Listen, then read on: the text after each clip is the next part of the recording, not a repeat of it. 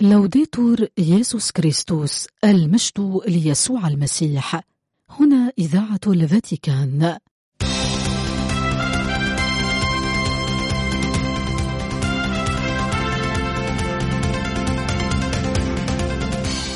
مستمعينا الأحباء تحية طيبة من القسم العربي في إذاعة الفاتيكان.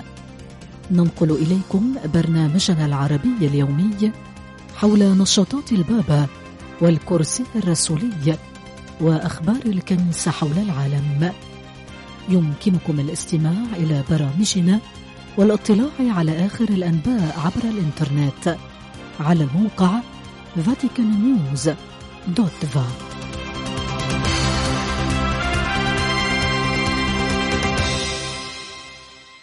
لمناسبة الذكرى السنوية الثانية لبداية الغزو الروسي لأوكرانيا نود أن نستعرض أبرز المواقف التي ميزت الأحبار الأعظمين السابقين إزاء الحروب والتي تندرج كلها في سياق النداءات والمناشدات العديدة التي أطلقها البابا فرانسيس لصالح السلام في أوكرانيا والشرق الأوسط وأفريقيا والعالم كله.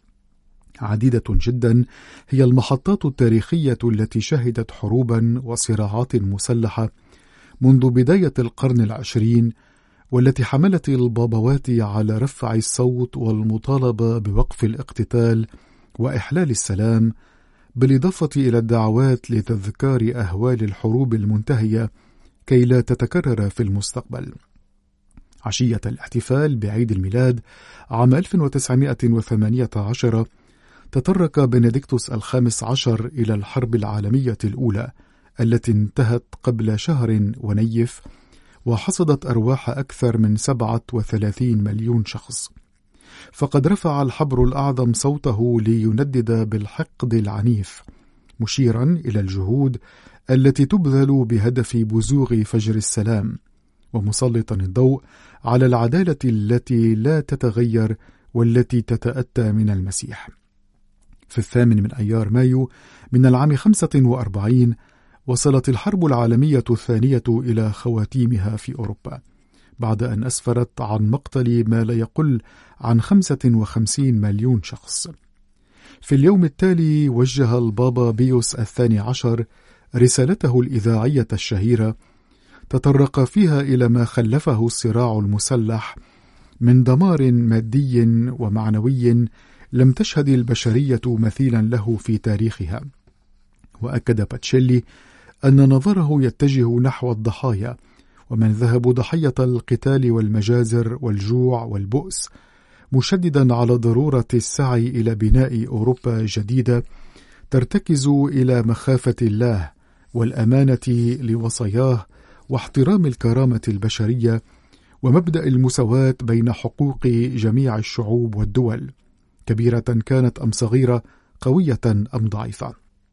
في العام 75 انتهى صراع دام آخر حصد أكثر من ثلاثة ملايين ضحية ألا وهو حرب فيتنام.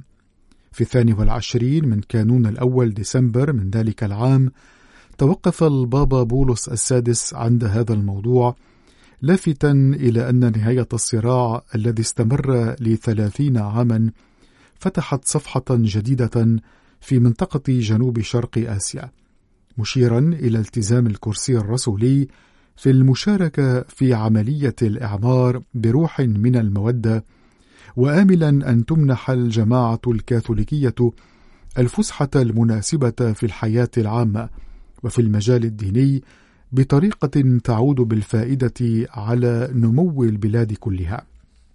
في الرابع عشر من كانون الأول ديسمبر عام 75 تم التصديق على اتفاقات ديتون السلمية والتي وضعت حدا للحرب في البوسنة والهرسك والتي أسفرت عن سقوط أكثر من مئة ألف قتيل بينهم أربعون ألف مدني.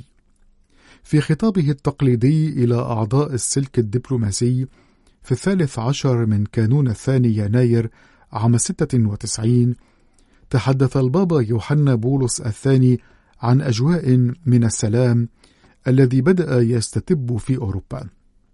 وقال إن البوسنة والهرسك تمكنت من الإفادة من اتفاق يهدف إلى الحفاظ على طبيعتها مع الأخذ في عين الاعتبار التنوع العرقي فيها. وأمل فويتيوا أن تتحول سراييفو المدينة الرمز إلى تقاطع لطرق السلام ومشددا على ضرورة أن يصبح اسمها مرادفا لمدينة السلام حيث ينمو التعايش من خلال التبادل الثقافي والاجتماعي والديني. عن الحرب في العراق تحدث مطولا البابا فرانسيس خلال زيارته إلى بلاد الرافدين في العام 2021 كرسول سلام.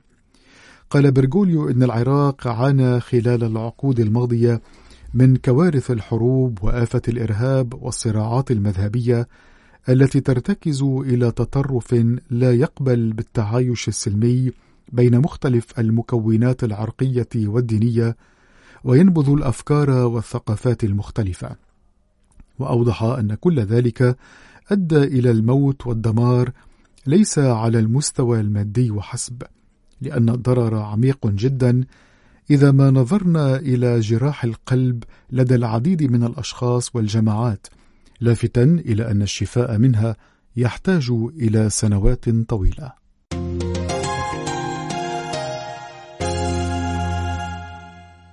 ترأس المطران رينو فيزيكيلا نائب عميد دائرة البشارة صباح اليوم الاثنين السادس والعشرين من شباط فبراير في كاتدرائية أنتيبولو الفلبينية قداسا إلهيا لرفع الشكر على إعلان مزار العذراء سلطانة السلام التابع للكاتدرائية مزارا دوليا. وفي بداية عظته أراد المطران فيزيكيلا توجيه الشكر إلى أسقف أنتيبولو روبرتو سانتوس على دعوته للمشاركة في هذا الاحتفال وأضاف أن وجود هذا المزار هو علامة نعمة تدعونا إلى شهادة عميقة للإيمان. كما وجه نائب عميد الدائرة الشكر إلى ممثل الأب الأقدس سفير الفاتيكان رئيس الأساقفة تشارلز جون براون الذي يقوم برسالته إزاء الكنيسة في الفلبين بالتزام كبير.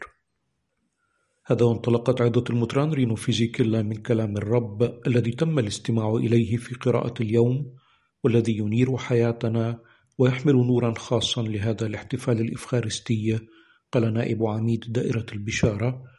وتبع مذكرا بأن المزار الدولي في كاتدرائية أنتيبولو مكرس لمريم العذراء أم الله التي تشفع لنا جميعا. وذلك وقبل كل شيء كي يسود السلام في عالمنا وفي بيوتنا. ففقط حين يكون هناك السلام والسكينة في عائلاتنا يمكننا الرجاء في سلام في العالم بكامله. وذلك رغم العنف الذي يسفر دائما عن ضحايا أبرياء. واصل المطران فيزيكيلا أننا نجتمع هنا اليوم بشكل خاص من أجل طلب السلام في تلك المناطق من العالم التي يعاني فيها الأشخاص بسبب هيمنة عنف الحرب. ووصف في هذا السياق الحروب التي يشهدها العالم بالوجه الرهيب للخطيئة فهي أفعال من يبعدون أنظارهم عن الله ولا يصغون إلى صوته. وعد نائب عميد الدائرة إلى كلمات صاحب المزامير إني إذا تكلمت فللسلم أما هم فللحرب. وتبع أن أفكار الله ليست أفكارنا لأننا حين نبتعد عنه تمتلئ طرقاتنا بالخوف والعنف والحرب. ثم انتقل المطران فيزيكيلا إلى الحديث عن الرجاء فقال إننا حجاج رجاء في العالم وأن علينا مسؤولية لا فقط أن نكون مبشرين بالرجاء المسيحي بل وأن نكون بنة له وذلك من خلال علامات ملموسة تمنح مصداقية لأقوالنا. ودعا نائب عميد دائرة البشارة الجميع إلى فتح قلوبهم للعذراء مريم سلطانة السلام وإبقاء الأعين ثابتة على وجهها وأن ندعها تحرسنا بمحبتها الأمومية التي لا تتركنا أبدا.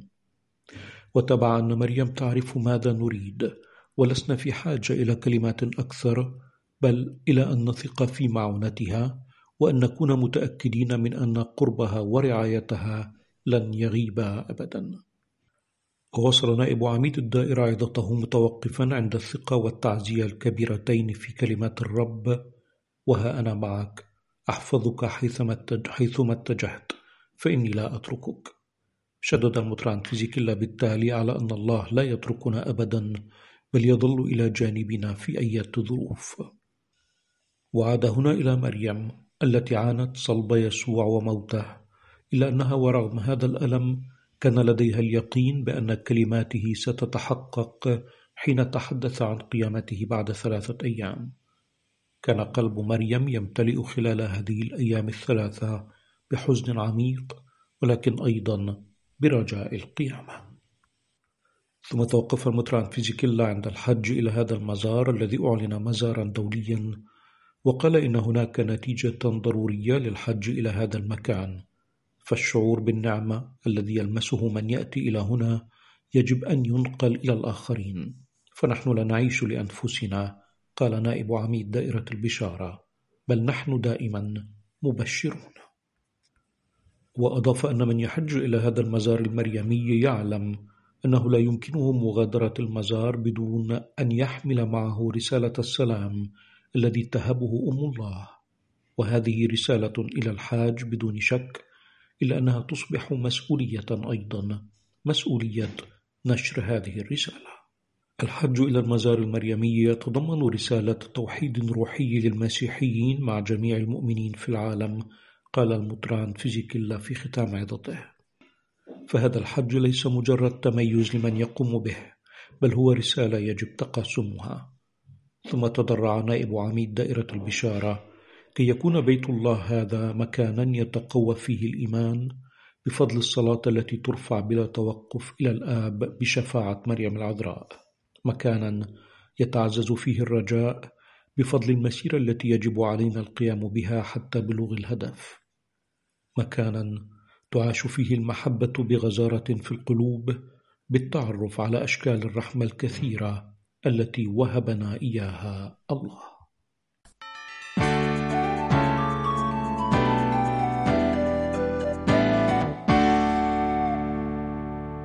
اختتمت أعمال التحقيق الرسمي في رفاة خادم الله كاردينال كريكور بيدروس الخامس عشر أجاجانيان وتم وضع الأختام على التابوت الخشبي الذي يحتوي على الصندوق البلوري في رفاة خادم الله التي وضعت بتقوى عظيمة في مقصورة القديس غريغوريوس المنور. التابعة لكنيسة القديس نيكولاوس في روما. وللمناسبة أقيم الحفل في دائرة ضيقة برئاسة صاحب الغبطة الكاثوليكوس البطريرك روفائيل بيدروس الحادي والعشرون من سيان وبحضور أساقفة الكنيسة الأرمنية الكاثوليكية وأعضاء كنيسة روما يرافقهم أطباء متخصصون إلى جانب أبناء الطائفة الأرمنية في روما. وتم خلال الحفل التوقيع على وثائق الإغلاق الرسمي للتحقيق في الرفات وضمن إطار دعوة تطويب خادم الله كاردينال كريكور بيدروس الخامس عشر أجاجانيان كاثوليكوس بطريرك الأرمن الكاثوليك وبموجب اختتام نتائج التحقيق الرسمي برفات الكاردينال أجاجانيان التي انطلقت في العشرين من تشرين الأول عام 2023 وتم التأكيد على صحة رفات خادم الله. وكذلك الحالة المحفوظة بشكل جيد والتي تعد خطوة مهمة في نجاح دعوة تطويب وأعلان قداسة خادم الله.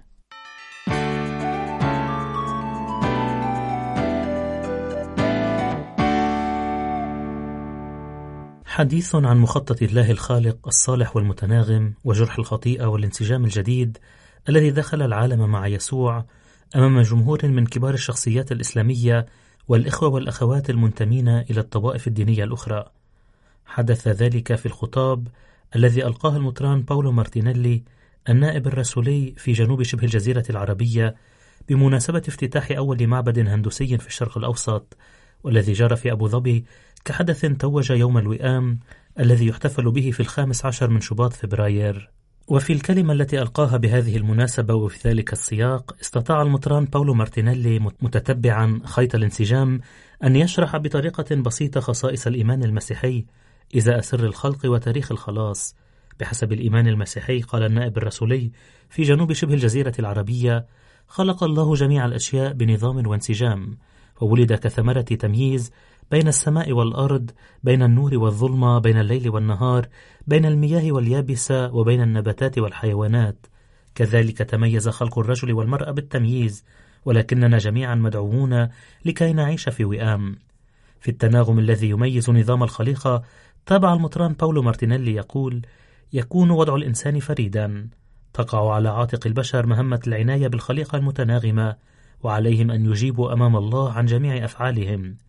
إن الطاعة لله هي الشرط لكي نعيش في وئام مع الخليقة بأسرها لأن البشر ليسوا الخالق بل هم من المخلوقات. وفقط من خلال الاعتماد على الخالق يمكنهم حقا أن يحافظوا على انسجام الخليقة كلها. إن عصيان الإنسان الذي يسميه التقليد الروحي خطيئة تابع المطران مارتينيلي مقترحا بعبارات بسيطة ديناميكية الخطيئة الأصلية كما تعترف بها العقيدة المسيحية يؤدي إلى كسر الانسجام مع الله. الذي يترجم في علاقة فوضوية بين الخليقة.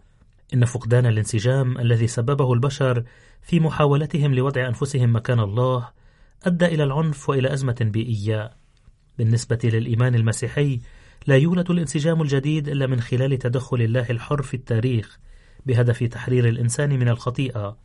تدخل انتظره وأعلنه الأنبياء مثل أشعيا والذي تم في يسوع المصلوب والقائم من بين الأموات الذي يجعل ممكنة المغفرة والمصالحة.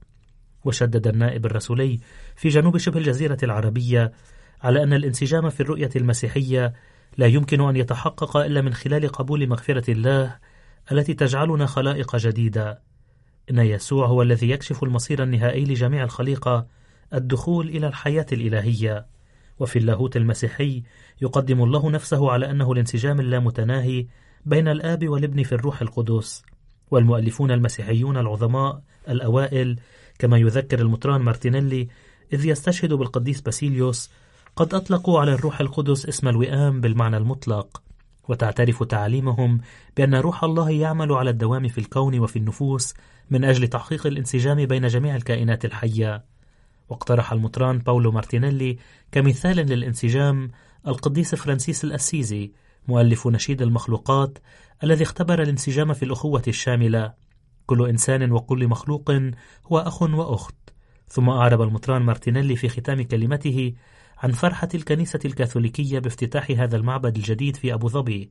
وأكد النائب الرسولي في جنوب شبه الجزيرة العربية أن المعبد الهندوسي الجديد في أبو ظبي يمثل مساهمة للانسجام الذي يقوم على العلاقة مع الله. فكل مكان عبادة يذكر الأشخاص أنه بدون الله يضيع البشر. أما مع الله فيمكن للبشرية أن تولد من جديد. وهذا المعبد الجديد هو المكان الذي يمكن فيه لإخوة وأخوات الهندوس أن يصلوا ويعززوا الانسجام مع الله. وأضاف النائب الرسولي في جنوب شبه الجزيرة العربية أن افتتاح المعبد الجديد يعبر أيضا عن حرية العبادة في دولة الإمارات العربية المتحدة حيث يعتبر التسامح والتعايش قيما أساسية وشجع المؤمنين من مختلف الأديان على الحوار والالتزام ببناء مجتمع أكثر أخوة في سلام ووئام.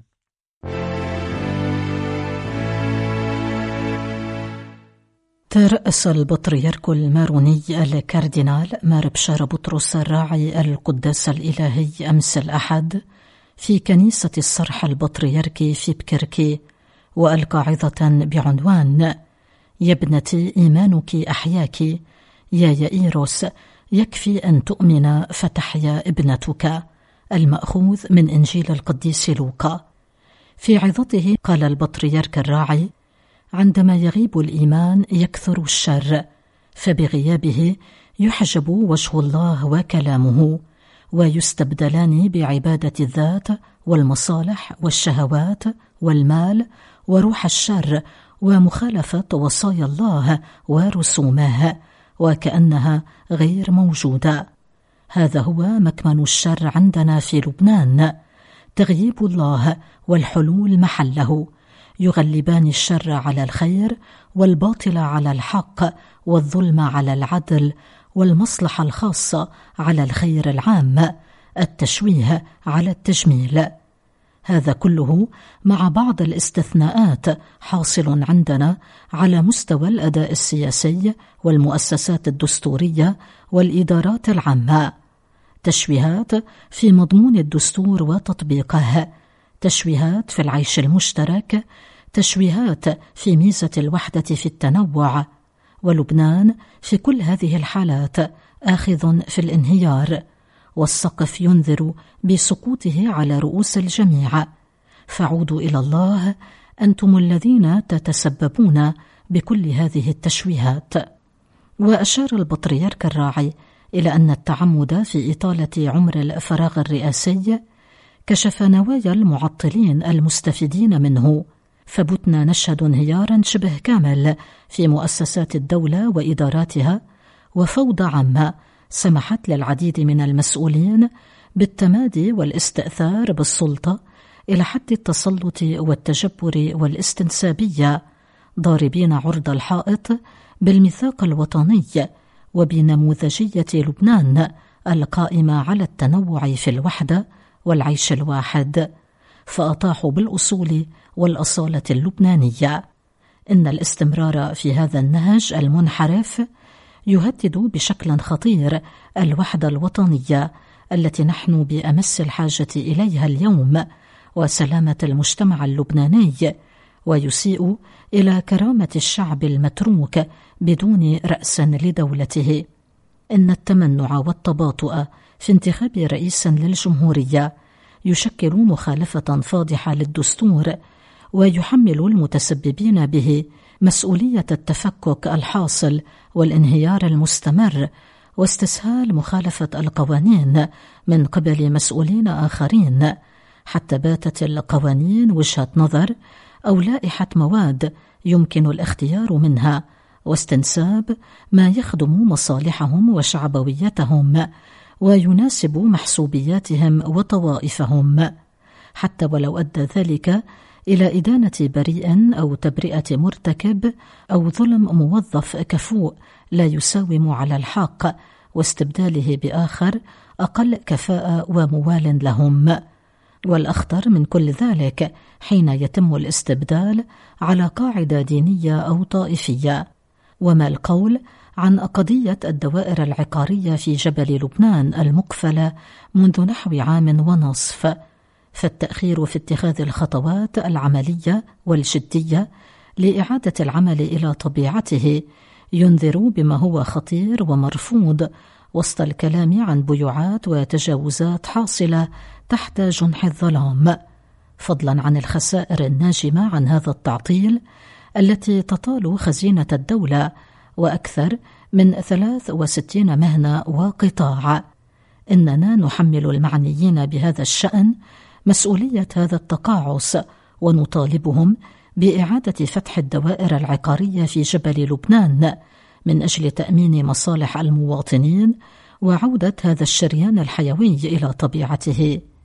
وفي مجال آخر وبما أن معظم القوى السياسية متفقة على ضرورة إصلاح جهاز الجمارك نظرا لأهمية دوره وإيراداته للخزينة العامة فإننا نطالبها بتحمل مسؤولياتها الوطنية وإقرار الإصلاحات الجمركية اللازمة والحقول دون الشغور في الملاك المحدود للضابطه الجمركية والمباشره بملئه عبر مباراة تراعى من خلالها الكفاءة والمناصفة.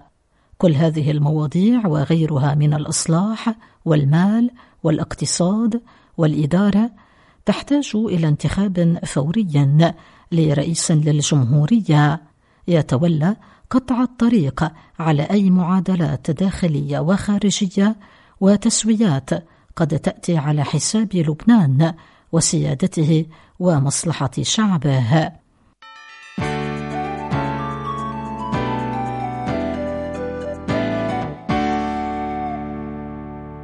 في غزة وأجزاء أخرى من فلسطين. ترتكب الفظائع المتواصلة واللا إنسانية ضد الفلسطينيين وقد أسفرت عن موت ما يزيد عن 28 ألف مدني. في مواجهة سيناريو الموت هذا تنشر مجموعة نختار الحياة. المكونة من محللين مسيحيين ولاهوتيين وعاملين رعويين. وثيقة تؤكد أن الحرب التي تدور في الأرض المقدسة لا تبرز قدرة الإنسان على العنف فحسب عبر شيطنة الآخر ونزع الصفة الإنسانية عنه. بل تحيل أيضا على أزمة أخلاقية عميقة تشكل تحديا لنا لا كمسيحيين فقط بل كبشر أيضا.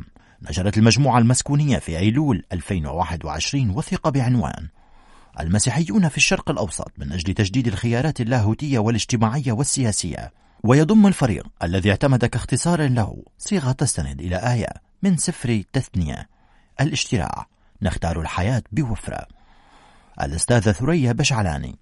الأمينة العامة السابقة لمجلس كنائس الشرق الأوسط والكاهن الماروني رفائيل زغيب المدير الوطني لأعمال الرسولية البابوية في لبنان والأب جابرييل هاشم من كنيسة الروم الملكيين في لبنان. وجاء في الرسالة إن الرد العسكري الفوري الذي بدأ كعملية انتقامية على الفظائع التي جرت في السابع من تشرين الأول أكتوبر 2023 ما لبث أن تحول إلى حرب مدمرة مخططة لها سعت دول عدة في العالم الحر إلى تبريرها ودعمها فيما قوبلت بالصمت على يد ديكتاتوريات المنطقة. ويشير مؤلفو الوثيقة إلى أن عسكرة الإيديولوجيات الدينية سواء قامت بها دول أو حركات خارج الدولة تؤشر إلى المخاطر المفاهيمية التي تواجهها الأديان إذ تجاهلت جوهر رسالتها. كما تلفت الوثيقة الانتباه إلى وضوح الأصوات الناقدة التي ترفض وتدحض الرواية السائدة التي تربط اليهودية بالصهيونية. أو توحي بأن اليهودية مرادفة للصهيونية. إن انتقاد ممارسات إسرائيل المخالفة للقانون الدولي نقرأ في النص ليس مرادفا لمعاداة السامية. وتضم المجموعة صوتها إلى جميع الذين يطالبون بحق الفلسطينيين في تقرير مصيرهم. وتلفت كذلك أنها تتصدى لمماهاة القضية الفلسطينية بوصفها قضية وطنية بالجهاد المسلح والمطالب الإسلامية المتطرفة. إن هذه الأصوات تسائل الروايات التبسيطية وتساهم في فهم أفضل لتنوع وجهات النظر داخل الجماعة الإسلامية.